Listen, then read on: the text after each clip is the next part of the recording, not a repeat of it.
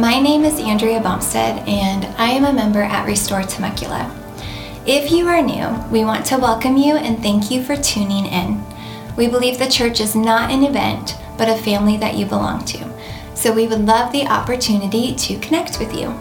If you want to learn more about our church or if we can help in any way, please visit our website at www.restoretemecula.com and click on Contact.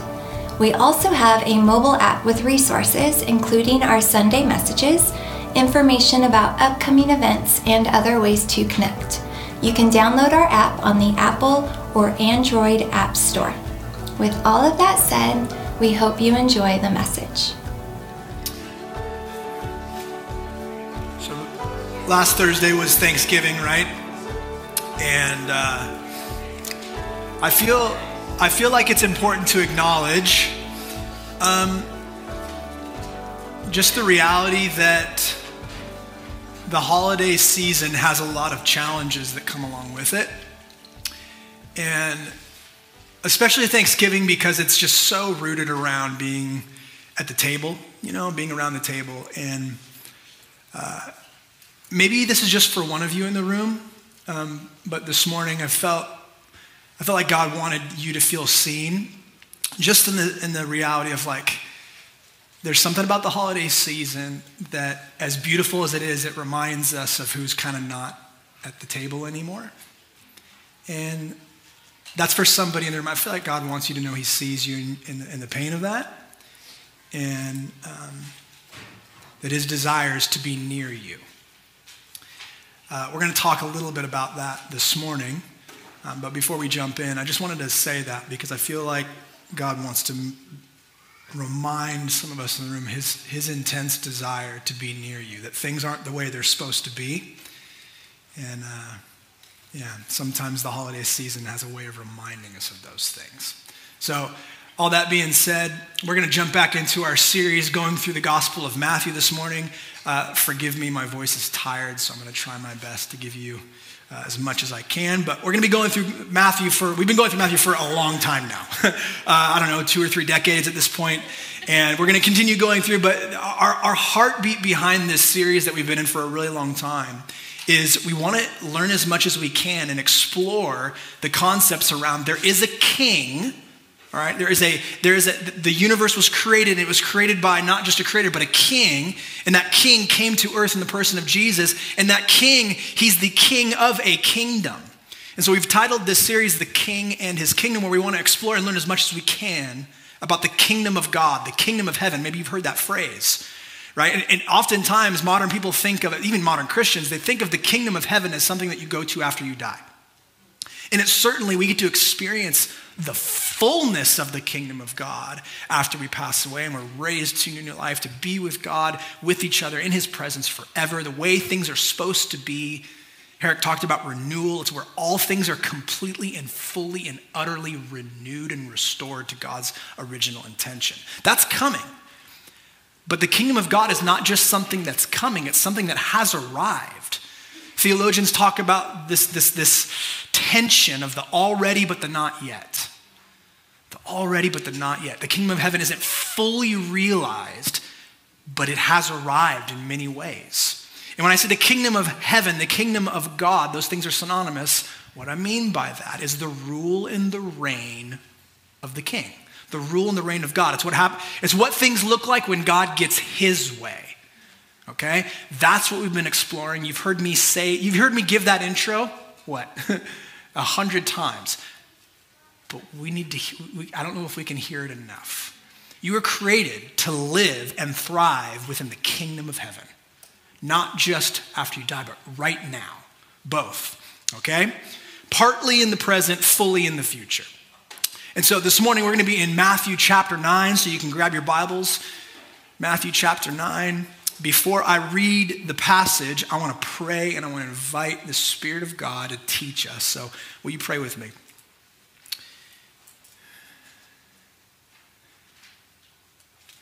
Hmm.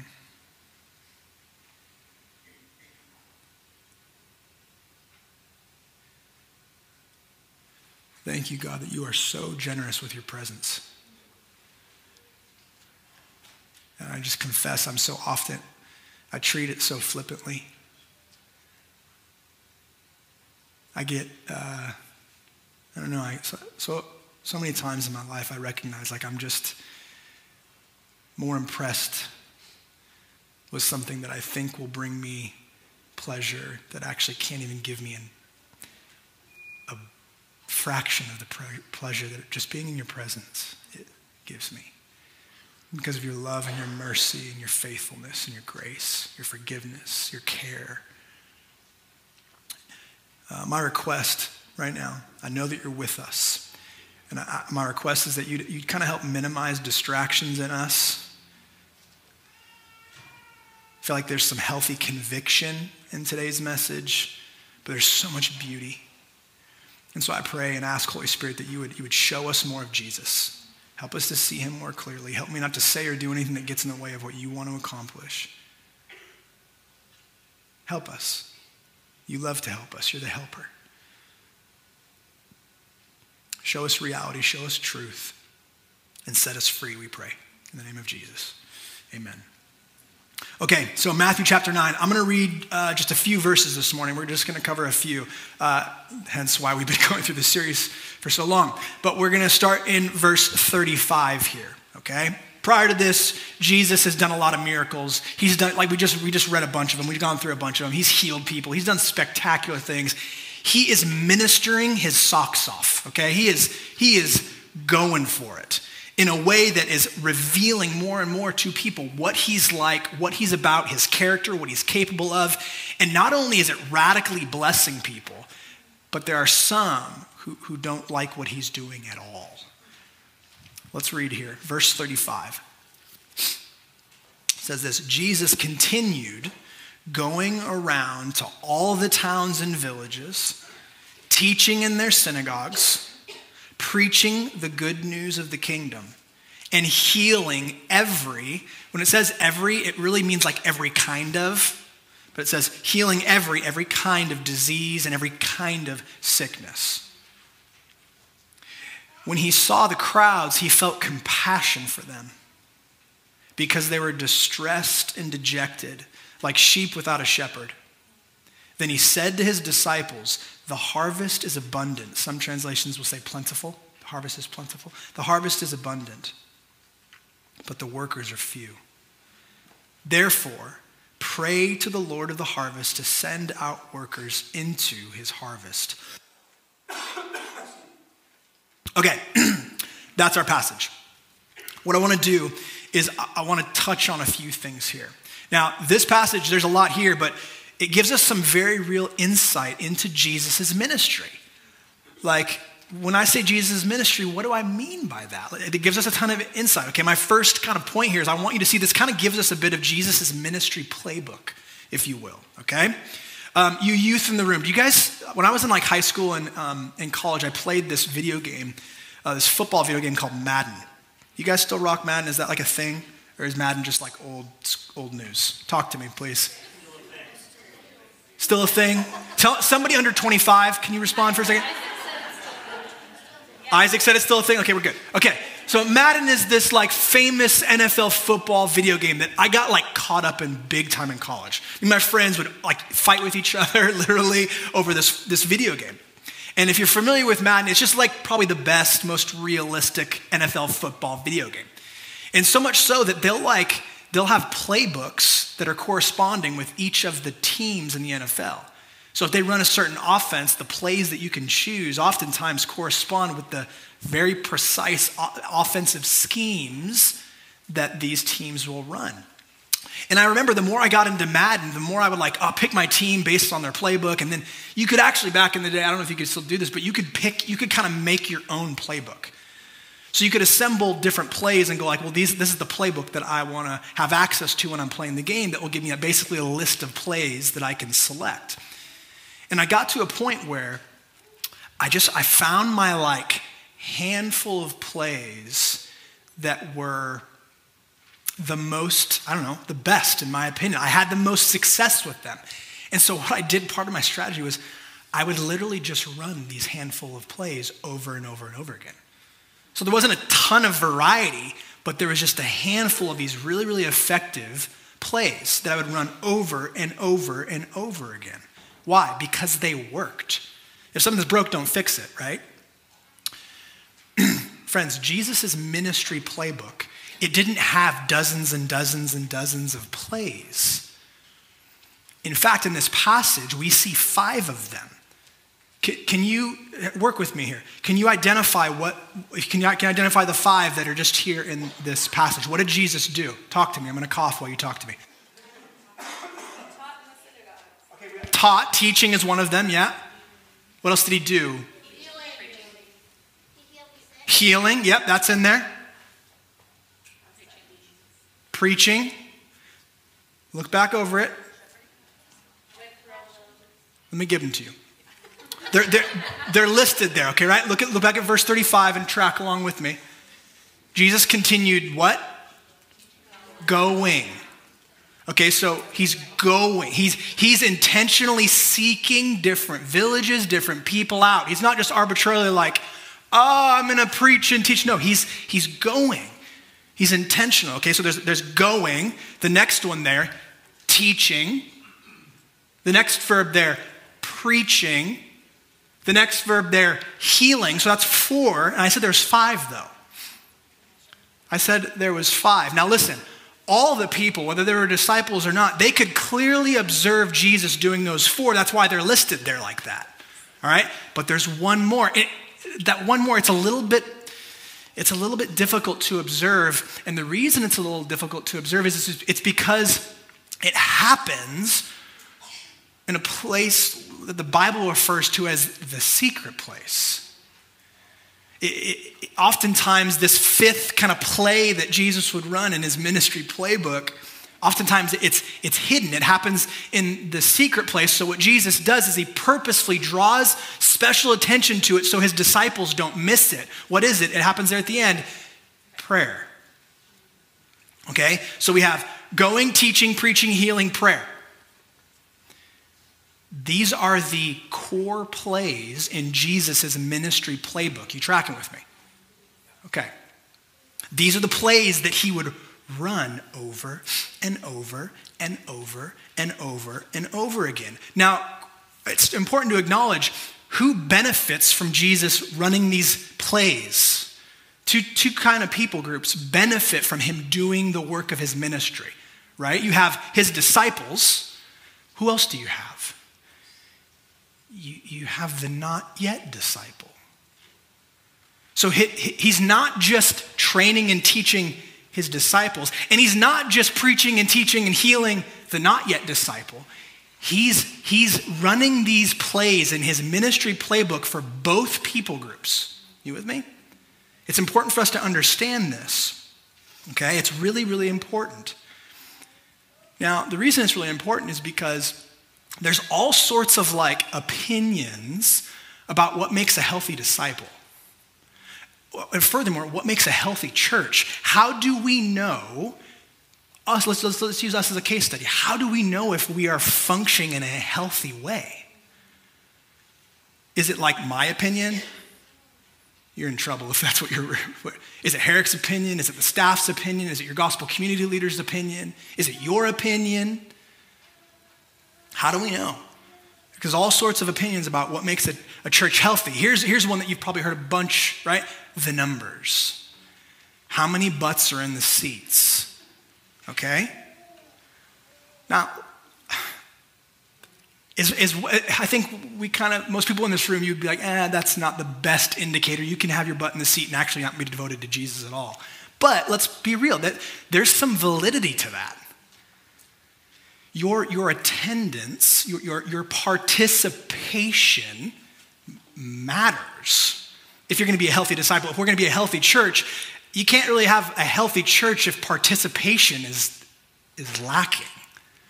And participation obviously means more than just Sundays, but you know what I'm saying, right? So numbers, it, it's valid, but is that the measure, right? How do we know if we're healthy? Is it, here's another one that oftentimes gets talked about, is the size of the church's budget. How much money's in the bank account? And again, like we go, no, like, because you can, you can be, you know, you can give to the church financially into the mission of the kingdom financially and have your heart be really far from the Lord. But there's some validity to that because there's like this reality of like you can't be a healthy disciple, you can't be a healthy church if you're not practicing sacrificial generosity. Like if that's missing in your life, like that's a big indicator of like an unhealthy characteristic. So there's it's not everything, but it, there's something there Another one that gets talked about a lot is well, how many, and, like not, I mean, not just how many, but like what and how many ministries are operating within the life of that church? So, so what is it? How do we know if a church is healthy? How do we know if, if, if we are healthy? Hear me. Jesus ran the plays of his ministry for both the disciples and the not yet disciples, healthy churches do the same thing. So I think more than numbers, more than money, more than how many ministries, although those things are valid and they're important, more than all of that, healthy churches do what Jesus did. They, they, they, they, they follow their, their teacher, their rabbi, their Lord, their Savior. And I'll tell you something if that's what healthy churches do, we can learn from that. We can, go, we can start to identify, oh, here's something maybe that an unhealthy church or an unhealthy disciple might do. Not to throw stones, not to elevate ourselves, be like, oh, we don't do what they do, therefore we're better. That's not what I'm saying at all. But let me just give you one example.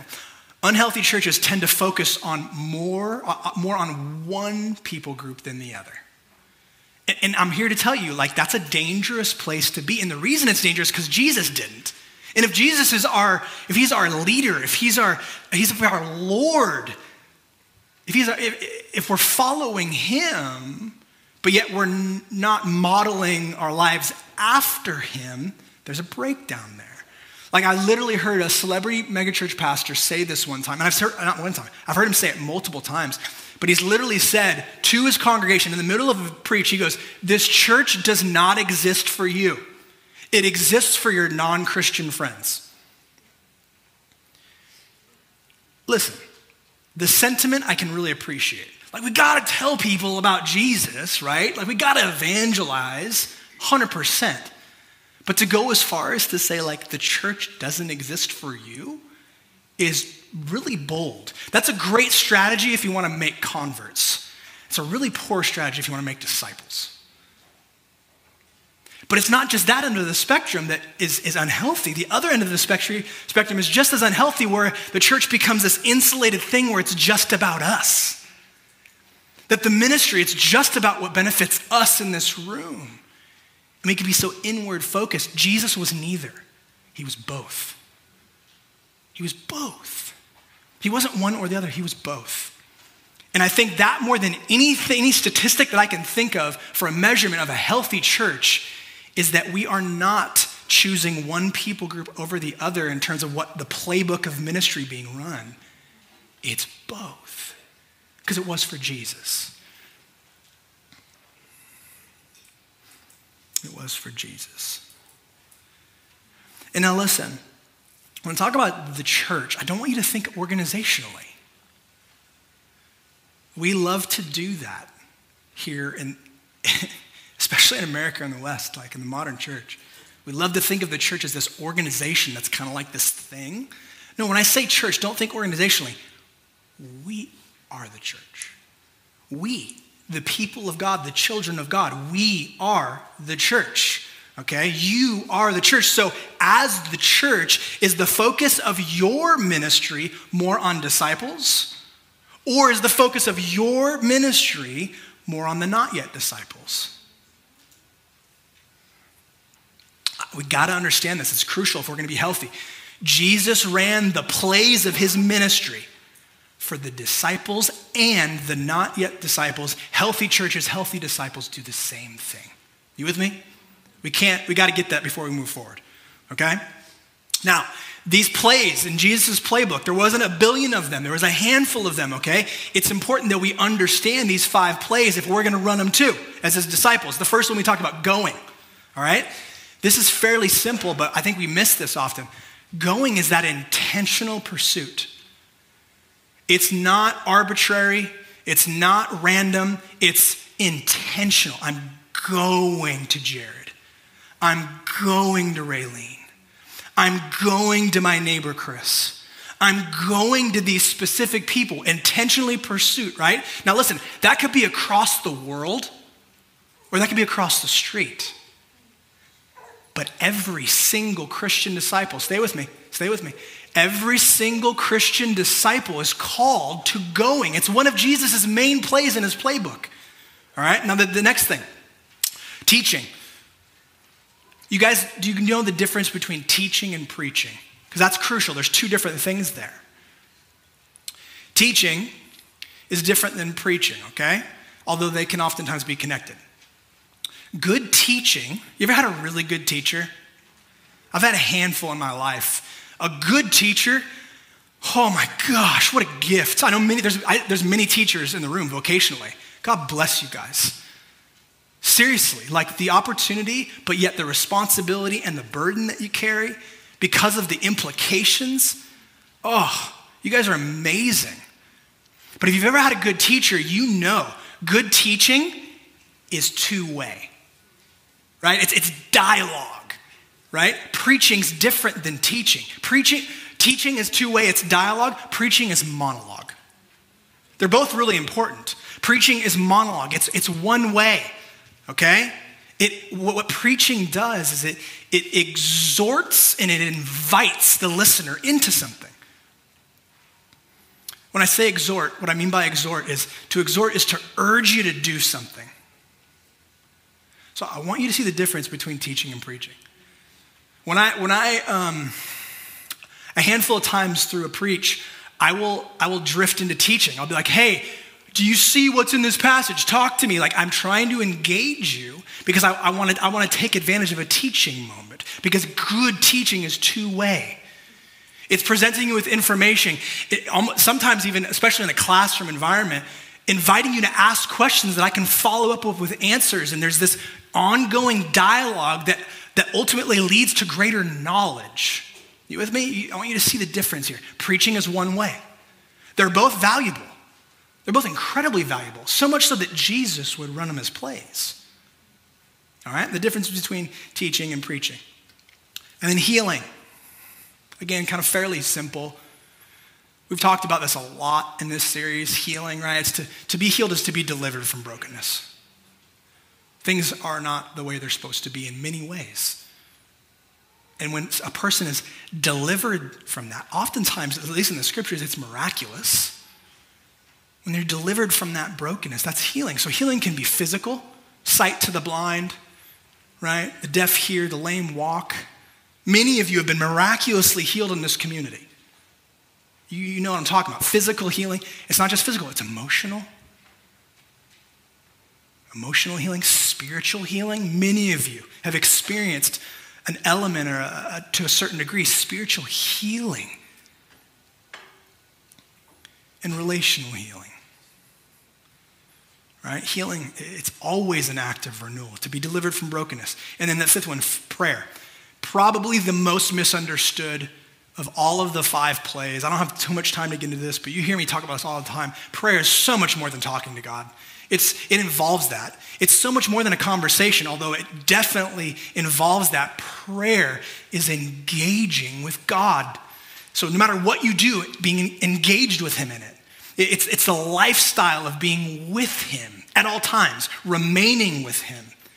The, the uh, John 15, abiding in him, right? Staying with him. That's prayer. It's a lifestyle.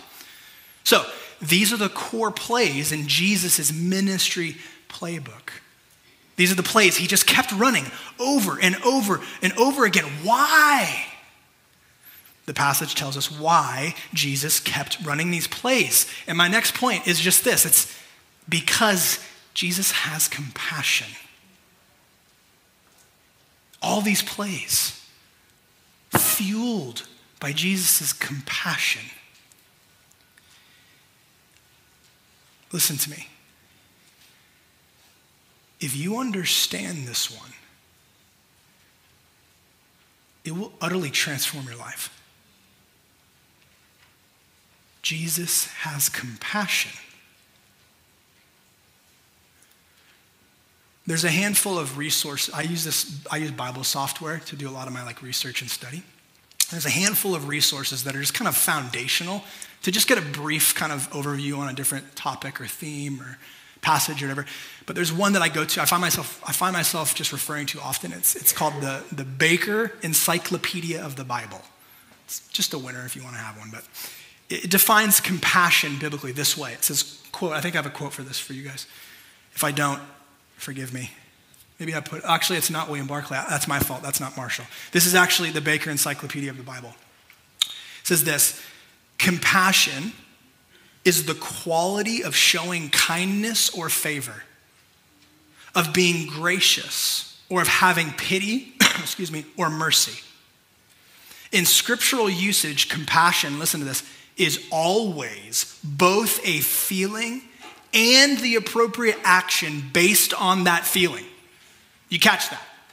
So, compassion involves both a feeling, a deep, like an actual feeling, you feel it inside, and the appropriate action. It's both of those things, okay? The great theologians from the rock band Journey said it best it's more than a feeling. So oftentimes, listen, your emotions are a gift from the Lord. But so oftentimes we'll live as though that's the only reality. And we'll, hear me, compassion, it's definitely feeling. But it's more than a feeling, it's action as well. It's not compassion unless there's action. That rhymes. That'll preach. It's not compassion unless it's action. Look at 1 John chapter 3, verse 17 through 19. This is going to be the, the New Living Translation. Listen to this. If someone has enough money to live well and sees a brother or sister in need, but shows no what? It doesn't say feel. And feel, no, it shows no compassion, right? Because it's more than just a feeling but shows no compassion, how can God's love be in that person? Dear children, let's not merely say that we love each other. Let's show the truth by our what? Talk to me. Actions, yes. Verse 19, our actions will show that we belong to the truth, so we will be confident when we stand before God. You catch what he's saying? Compassion, it's more than a feeling. It's not compassion unless you take action. Listen to me. That's why there's nobody like Jesus. That's why there's nobody like Jesus. Look, look who it is that he has compassion for in this passage. Look at verse 36. In Matthew 9 when Jesus saw the crowds, he felt compassion for them because they were distressed and dejected, like sheep without a shepherd. Do you know what those two words mean? I thought I did. I'm like, I know, I know what distress is. I know what it means to be dejected. This is where Greek study is so helpful. It was originally written in Greek. Their language is so much more deep and beautiful and meaningful than the English language. But nonetheless, let me try to break it down for you. Distressed in the original Greek, here's what it means it means to be troubled, to be bothered, to have discomfort. So essentially, what it means is to experience pain and suffering. Um, Quick poll. Raise your hand in the room if you've ever experienced pain or suffering. About 90% of us. So 10% of us have just, just living our best life. That's incredible. okay, distressed, essentially to experience pain and suffering. All right? Distress is a byproduct of what? It's a byproduct of sin. Remember, things aren't the way they're supposed to be. God created them to be the way they are supposed to be perfect, whole, peace, joy. Sin enters the equation and just jacks everything up. The reason for brokenness is sin. Pain and suffering is a result of sin. Distress is a byproduct of sin, either my sin or somebody else's sin, right? Sin's the reason for the pain, for the suffering, for the brokenness. That's distress. But he also uses the word dejected. Dejected in the Greek, what it, it, it's a literal meaning in the Greek, that word, it literally means to be thrown away. Like you'd throw something away in the garbage.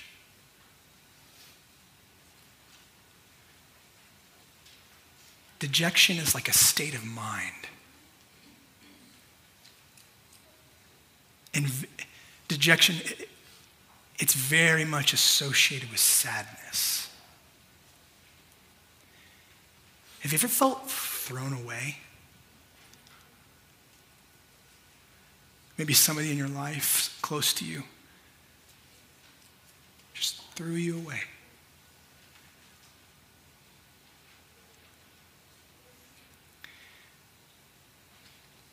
If you study the New Testament all, you see something remarkable about Jesus. Jesus was notoriously drawn to like the, frankly, like the outlaws of society. I mean, he, the broken ones, right? The, the weird ones, the, the prostitutes, the tax collectors, the sinners the, the, the ones who blow it time and time again and suffer because of it, the, the hurting, the, the lonely, the vulnerable, the ones who feel like they've been thrown away. So here's the big idea Jesus has compassion for these kinds of people. Do you realize what this means? That means Jesus has compassion for you right where you are. Right in your mess, right in your pain, right in your suffering, right in your sadness. Hear me, right in your sin. Jesus has compassion on you right now, right where you are. And it's more than a feeling it's action. Look at Romans chapter 5, some of my favorite verses in all of the Bible. Romans chapter 5, 6 through 8. For while we were still helpless, coincidentally enough, we talked about distressed, right? Dejected. Some translations say helpless. For while we were, while we were still helpless, at the right time, Christ died for the ungodly. For rarely will someone die for a just person, though for a good person, someone, perhaps someone might even dare to die. But God proves.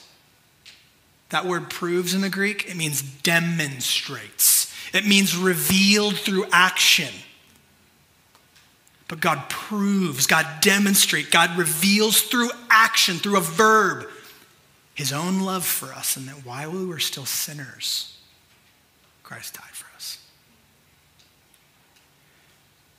If you don't hear anything else I say this morning, hear this Jesus has compassion for you right where you are. How do we know? The cross. the cross, the, the greatest demonstration of compassion in the history of the world.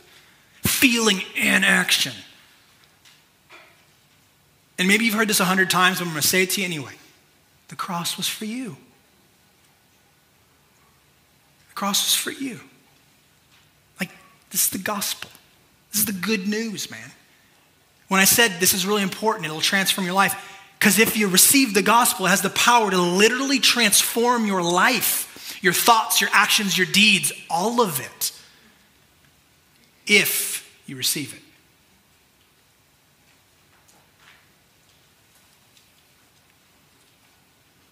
I got to ask, like, have you received the gospel?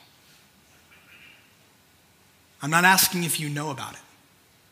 I'm not asking you if you've heard it. I'm not asking if you think it's great. I'm not asking if you acknowledge that it's true. I'm asking, have you received it?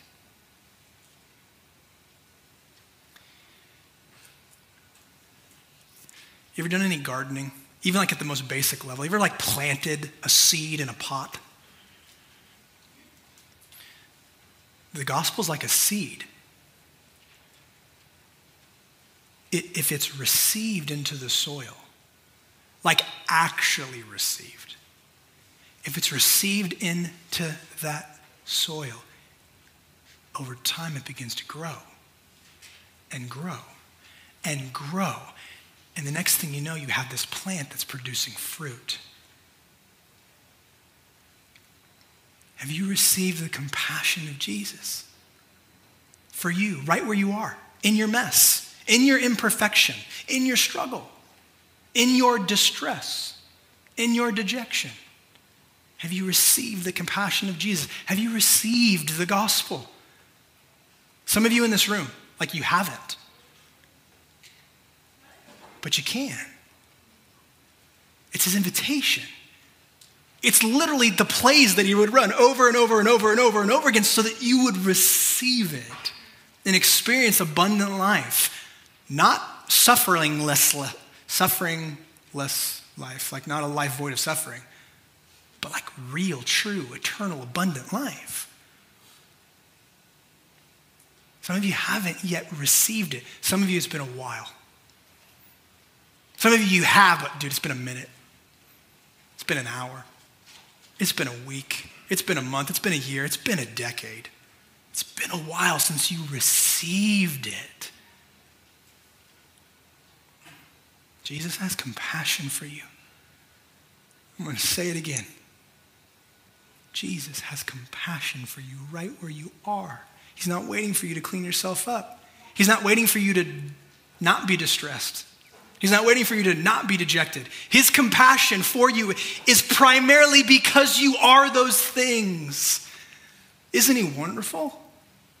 Isn't he kind? Isn't he patient? Isn't he faithful?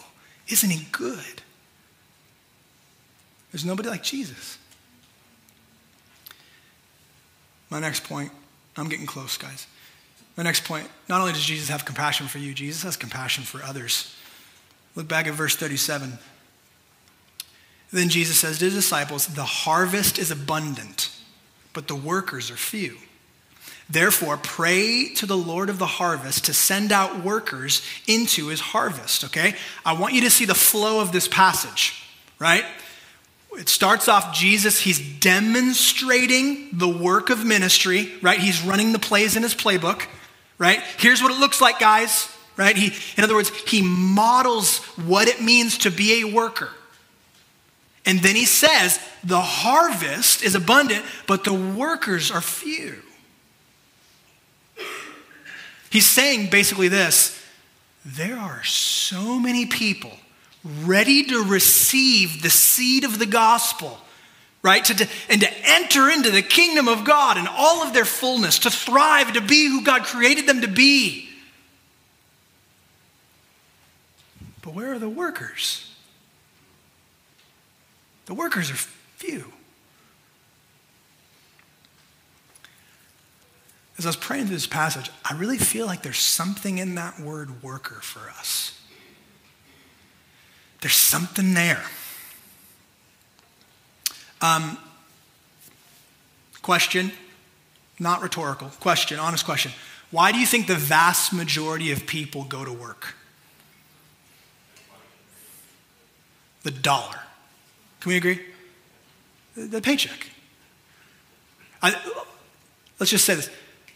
Most of us who have ever had a job, we've had jobs where the only reason we're going is for the paycheck. Hear me, that's not a bad thing.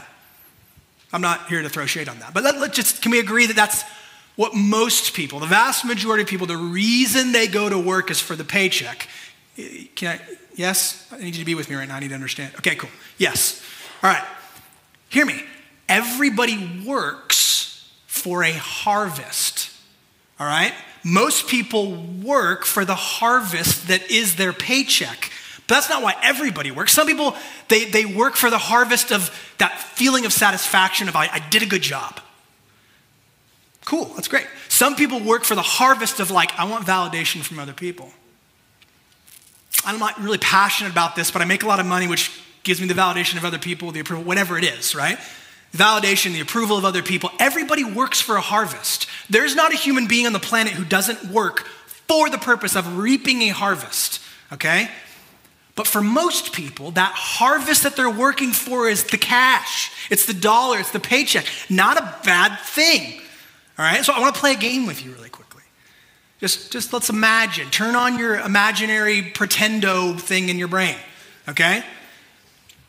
Here's what I want you to imagine I want you to imagine that our church, somebody gifted us a ton of money. Like more money than, than that could be spent in a hundred lifetimes. Okay? Like, you don't even have to check it ever. There's more zeros than your bank account will even show you. We have unlimited funds. Okay? And what if we did this? What if we were like, hey, this is, this is, this is totally optional, but for anybody and everybody who would like to participate, regardless of your age, you could be, you could be 13 years old, you could be 99 years old, it doesn't matter. You can participate in this. But here's what we're going to do for every single person that whoever wants to participate, for every single person that you would lead to Jesus, we'd write you a check for a million dollars. I know a million dollars isn't what it used to be. Okay? But just hear me out. Really get, like, imagine this for a second. Like, imagine if it was true. Play the game with me. If I, Mike, if I wrote you a check for a million dollars for every single person that you led to Jesus, Justin, Brittany, Mark, Brandon, like every, like anybody who wants to participate. We have all this money. What are we going to do with it? Every person that you lead to Jesus, you get a, you get a check for a million dollars. What do you think would happen?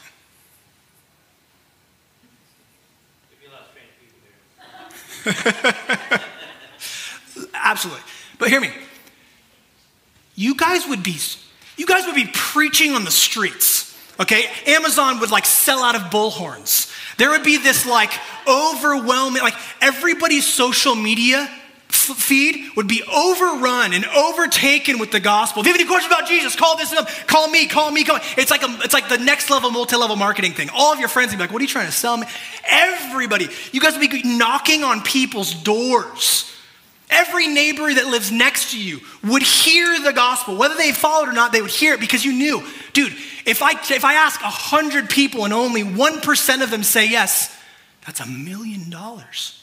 It would be wild. You know how, like, there's some really gifted uh, real estate agents in the room, but you know how, like, real estate agents are brilliant at marketing, right? They're like signs and, and pamphlets and, like, you guys would be like, all the real estate agents would be like, oh my gosh, those Christians, like, how are they doing it? Their, their cards and their signs and their things are everywhere, billboards, everything. It would be like, there would be this intense amazing preaching of the gospel. I, I, don't doubt it for one second. If it was real, I know you're like, yeah, whatever. No, if it was real, it'd go wild. We talked about like just simple evangelism, I think a couple, few weeks ago. Was like, have you heard about Jesus? He can help with that. Just simple. Just trying to have an encounter. I don't know, I don't have the answers, but have you heard about Jesus? I've seen him do that. He can help with that. I've seen him do it.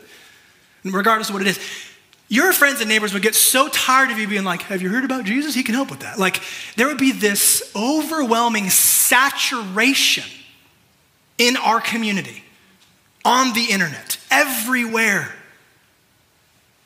If this was real, you know what would happen?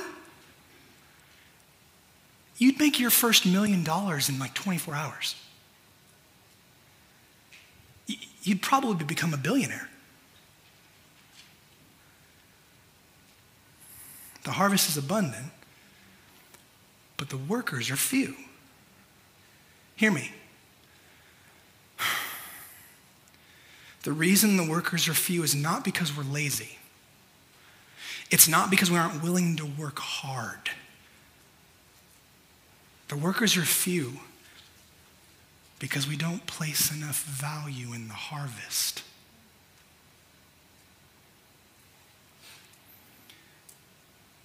Listen, I'm down to work for my harvest. Dude, I'm down to work 40, 50, 60, 80 hours a week for my harvest. But God's harvest? Did you notice it says, pray to the Lord of the harvest that, wor- that he would send workers into his harvest? I'm down to sacrifice my life almost all of the time that I have for my harvest. But God's harvest? Oh, my schedule is just full. It's just full. You know, I got a lot of stuff going on, and it's all good stuff. I'm raising my kids. You know, I'm trying to trying to be a good person. I'm like, absolutely, all that stuff's valid and important. I felt so convicted by this this week, guys. The workers are few because we don't place enough value in the harvest. But Jesus did. Thank God that Jesus did for us. He valued the harvest more than he valued his own life. Because the harvest is people, isn't it? The harvest is people, the harvest is you. The harvest is me. The harvest is your neighbors and your coworkers and your family and your friends and the harvest is people.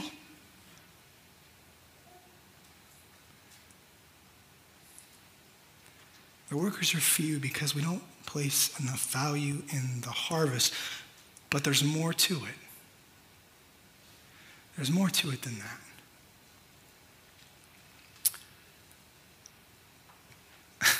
I've had COVID at least four times. Four. Okay? Four times, at least four times that I'm aware of due to testing and things, right? Um, the reason I've had COVID that many times is because, I don't know if you guys know this, COVID's highly contagious. Sometimes didn't feel much of anything, just kind of like, ah, I feel a little off. Sometimes it sucked. But the reason I had COVID at least four times is because it's highly contagious. So hear me. Um, I would argue that every single person in this room, whether you realize it or not, you've had COVID sometime in the last few years. If you've had COVID, you've spread COVID. if you've had COVID, you've spread COVID. Why? Because it's highly contagious. Okay? Do you want to know what's more contagious than COVID? The gospel of the kingdom. The gospel of the kingdom is more contagious than COVID 19. Listen to me. The gospel of the kingdom, if you truly receive it, you will spread it. If you've had COVID, you've spread COVID because it's highly contagious. The gospel of the kingdom, if you truly receive it, you will spread it because it's highly contagious. How do I know that it's highly contagious? Because Jesus promises that the harvest is abundant. Simple question that's been racking my brain all week. I don't say this as someone who's any better than you, I'm worse than all of you. Are you spreading the gospel?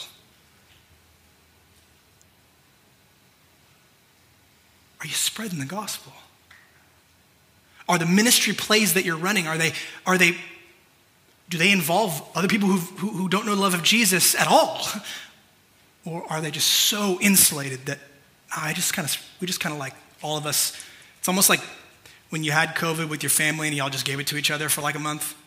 It's like, it's just going to stay here. God, guys, listen to me. If you receive the gospel, you will spread it. Look back at that first John chapter 3 passage. I, I gave it to you guys. We already read this, but look at it. Um, will you go to just focus just on, on verse 19? Our actions will show that we belong to the truth. Or if we don't. so we will be confident when we stand before God. Listen, I ask this in humility. I've been praying about this for myself. I ask this in love, but I'm deadly serious. What do your actions show?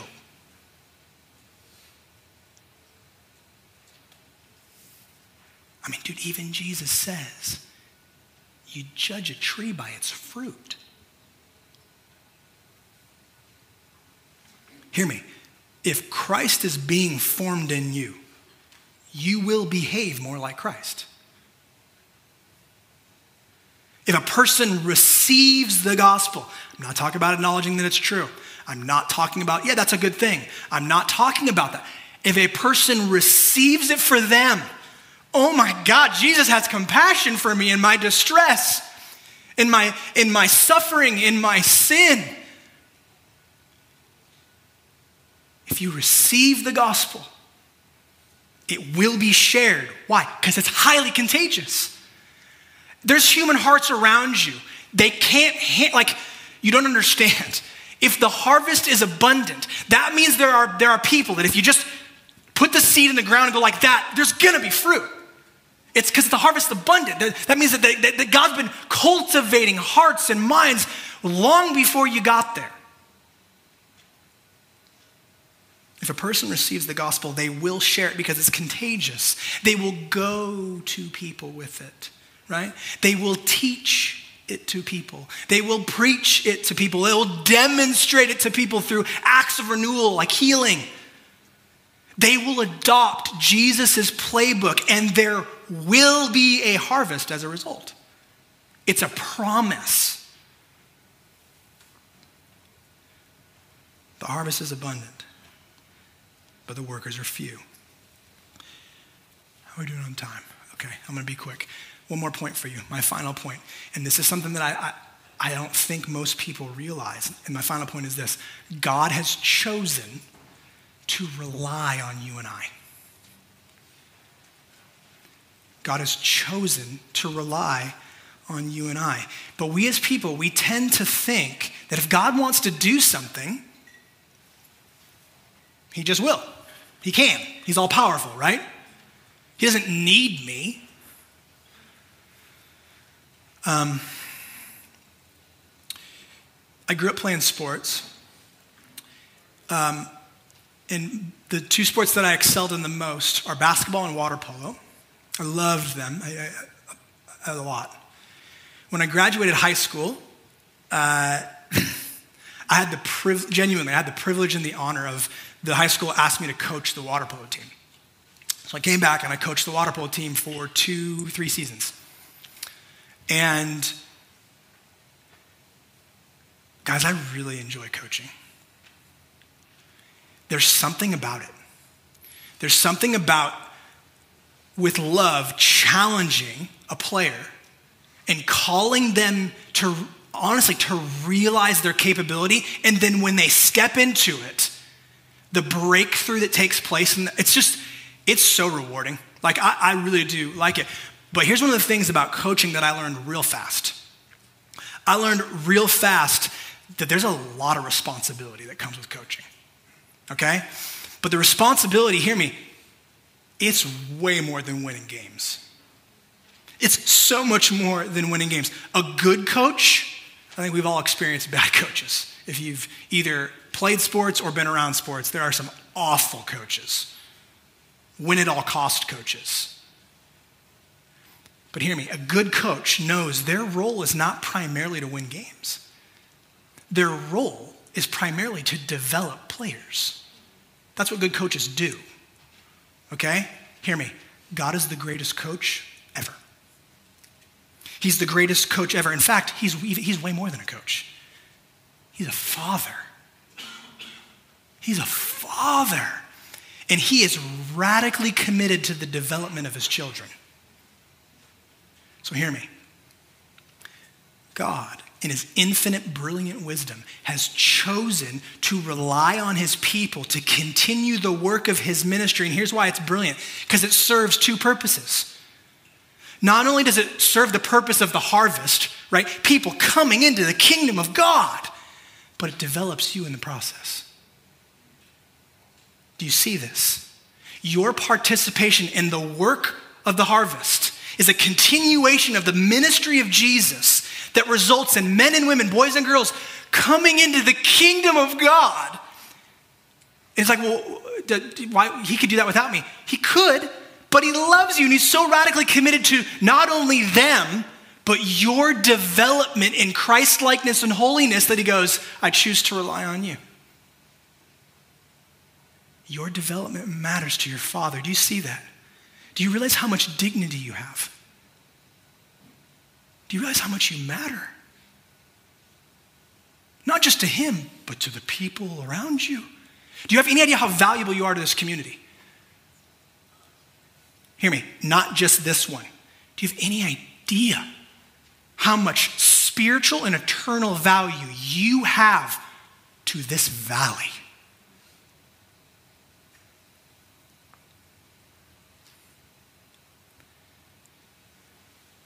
Isn't he amazing, Father? How comprehensive? He can simultaneously free a person from the bondage of sin and suffering and death and all the crap, the brokenness. He can simultaneously reap a harvest of, of, redeeming them while developing you by using you as the agent by which to actually accomplish the work. Do you see how comprehensive his fathering is? Whew. Jesus' ministry is still happening, friends. All of it, like the, the, the going, the teaching, the, the, preaching, the healing, the prayer, every single play that Jesus runs in his ministry playbook, it's still happening. It's happening. You know when Jesus said, I'm, I'm, gonna, I'm gonna wrap up fast, I promise. Jesus literally said before he, before, he, um, before he was crucified, raised, and then ascended to heaven, he told his disciples, he goes, It's better for me to go you guys have heard me talk about this before. That's crazy to me. All I want to do is be with Jesus. I just want to see him. I want to touch him. I want to hug him. I want to talk to him. Like nothing would give me more joy than seeing Jesus in the flesh. But Jesus goes, It's better for me to go. And the reason it's better for me to go is when I go, I'll send my spirit. Jesus is one man in one place with human limitations. Yes, fully God, but took on the limitations of being fully man. One place. The spirit, his spirit in his people everywhere. Imagine a planet filled with millions of little Jesuses. It's funny that the word Christian literally comes from little Jesuses, little Christs, filling the earth, running the playbook, and reaping the harvest, and being developed while the harvest is being reaped. Whenever you experience love, kindness, service, faithfulness, forgiveness, mercy from the people in this room, from the people in your gospel community. You need to realize what's happening in that moment. It's not just because they're nice, they're not good people, they're redeemed people. It's the Spirit of the living God manifesting himself through another person on your behalf. It's the playbook being run. Do you see it? And what does it result? It results in a disciple who's drifted away from the truth of the message of the kingdom of God, the gospel. Oh, yeah, Jesus has compassion for me. I'm coming back. Do you realize how much dignity you have? Do you realize the opportunities in front of you? The harvest is abundant in the church. And more importantly, outside the church. But the workers are few. Jesus' ministry is still going on. His spirit empowering his people to do his ministry all over the earth. All right, I'm going to call the band up. Would you guys come forward? If you're on the if you're on the prayer team this morning, would you prayer team assemble? Would you guys get ready? I can't believe my voice held up. This is fantastic news. Thank you, Jesus. Okay.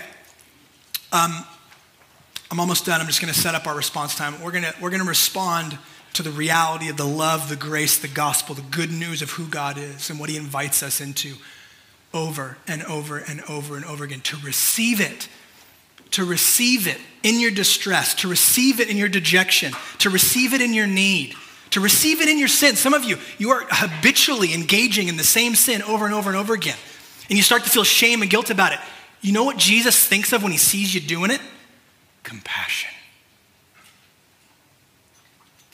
Do you believe that? Some of you, you, keep, you notice I'm like embellishing more than I. Why am I embellishing so much? Like, why am I telling untruths?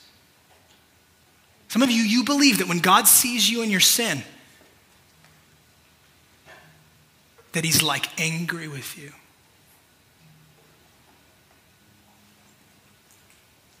According to the Bible, he has compassion for you, not just feeling, action, culminating in his very own crucifixion for that sin that you're walking in, because he loves you. So, this, this series, we're, we're, and we're finishing chapter 9.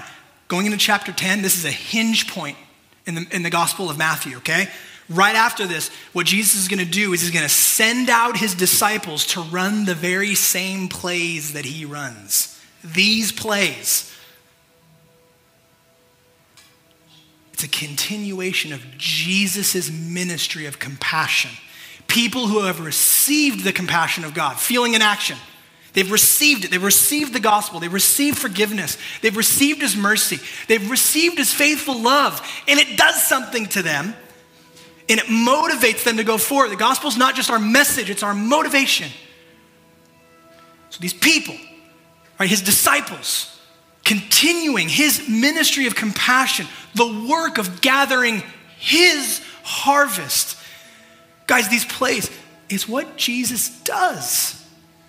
It's what he did, it's what he's still doing through his people, it's what his disciples do. Do you? Do you? If you don't, just be honest with yourself.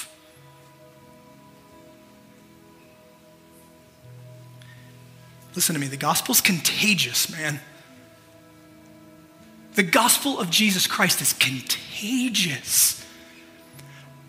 But in order to spread it effectively, you have to receive it.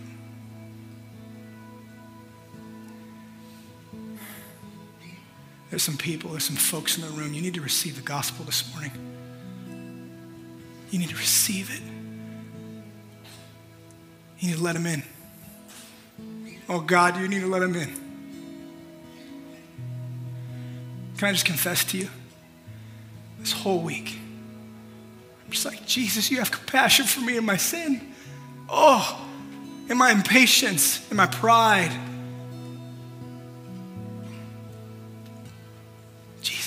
Compassion for us.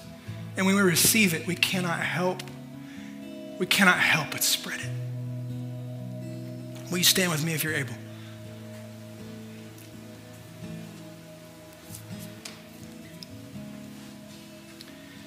We're going to spend the next 15 minutes and we're just going to respond.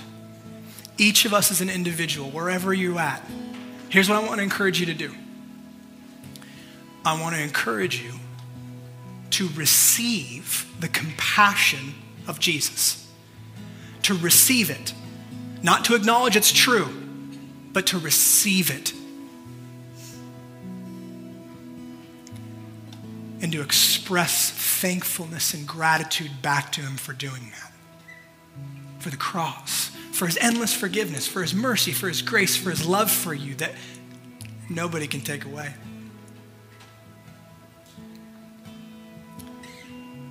We're going to fill this room with praise. The band's going to lead us in an opportunity to express praise and gratitude and thanksgiving to the Lord. Hear me. If you find yourself in a space where you're not totally undone by, by the reality and the pleasure of receiving the compassion of Jesus, the gospel of Jesus, if, if, there's, if, if you're not a 10 out of 10, come. There's trusted men and women who want to facilitate an encounter with the living God. It's not about acknowledging whether or not it's true. It's about receiving it and trusting it. That's what biblical faith is. Men and women who can pray for you, men and women who will serve us and, and kick, kick off opportunities to deliver God praise. That's what we're going to do. And then Eric will um, come up in a bit and, and pastor us and close us, okay? I love you guys very much. I want to pray for us and then we'll, we'll go in. Holy Spirit, help. Help us to receive the compassion of Jesus. Not for somebody else in our life right now, for us. If we're going to spread the gospel of Jesus, even, if it, even though it's the most contagious thing there is, because the harvest is abundant. If we're going to spread the gospel, we got to receive it first. Help us to receive it so that we can spread it. Love you, Jesus. Help us, Holy Spirit. Amen.